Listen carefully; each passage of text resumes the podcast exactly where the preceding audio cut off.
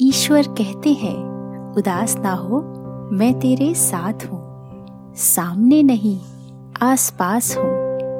पलकों को बंद कर और दिल से याद कर, मैं कोई और नहीं, तेरा विश्वास हूँ। लिसन कहानियाँ में आप सबका एक बार फिर से बहुत बहुत स्वागत है।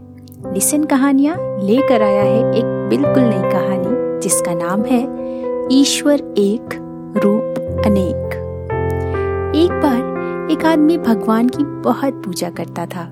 रोज मंदिर जाता और गरीबों में दान करता था। उसका ईश्वर पर अटूट विश्वास था। उसके गाँव के सभी लोग उसे भक्त कह के पुकारते थे। एक बार उसे नदी पार करके किसी काम से जाना था, पर वहाँ दूर दूर तक कोई नाव ही नहीं थी। अचानक उसका पैर फिसल जाता है और वो नदी में गिर जाता है। उसे तैरना नहीं आता और वो नदी में बहने लगता है। पर उसे अपने ईश्वर पर बहुत भरोसा था। वो जानता था कि उसका ईश्वर उसे बचाने ज़रूर आएगा। पर वो नदी में बहता ही चला जा रहा था। किनारे पर खड़े एक आदमी ने उसे बचाने के लिए आवाज़ दी और उसकी ओर एक रस्सी फेंकी पर उस व्यक्ति ने कहा, आज मैं किसी से मदद नहीं लूँगा, क्योंकि आज मुझे मेरा ईश्वर बचाने आएगा।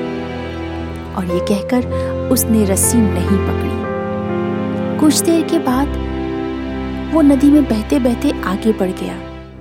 तब एक आदमी जिसे तैरना आता था, वो उसे बचाने आया। और डूबने वाले व्यक्ति से उसने कहा मुझे पकड़ लो, जिससे मैं तुम्हें किनारे तक ले चलूँ। लेकिन उस व्यक्ति ने बचाने वाले का हाथ नहीं पकड़ा और अपने प्रभु को याद करता करता आगे बहने लगा। थोड़ी देर बाद एक नाव यात्रियों को छोड़कर लौट रही थी। तो उस नाव वाले ने कहा कि, अरे, तुम मेरी नाव पर आ जाओ, मैं तुम्हें ऊपर खींच लूँगा और तुम बच जाओगे। लेकिन डूबने वाले व्यक्ति ने ये आखिरी मदद भी नहीं ली। उसने कहा, मुझे मेरे प्रभु पर भरोसा है। वो मुझे बचाने ज़रूर आएँगे। पर वो व्यक्ति डूब गया और उसकी मृत्यु हो गई।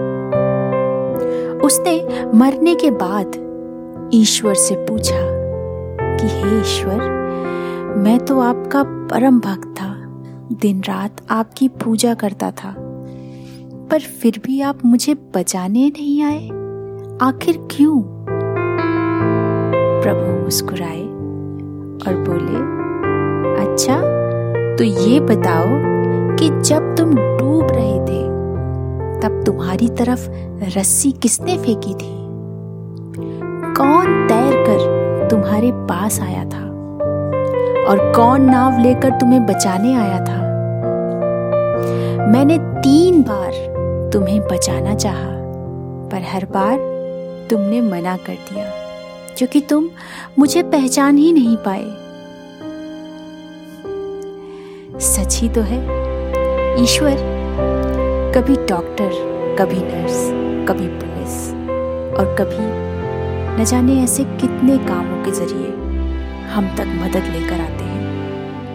लेकिन हम उन्हें पहचान नहीं पाते। इसीलिए किसी ने खूब कहा है कि यूँ ही नहीं मिलती राही को मंजिल, एक जुनून सा दिल में जगाना होता है। पूछा चिड़िया से, कैसे बना आशिया? बोली, भरनी पड़ती है उड़ान बार बार तिनका तिनका उठाना पड़ता है। आई होप कि आज की कहानी और उसमें छुपी हुई सीख आपको पसंद आई होगी। Thank you for listening listen कहानियाँ।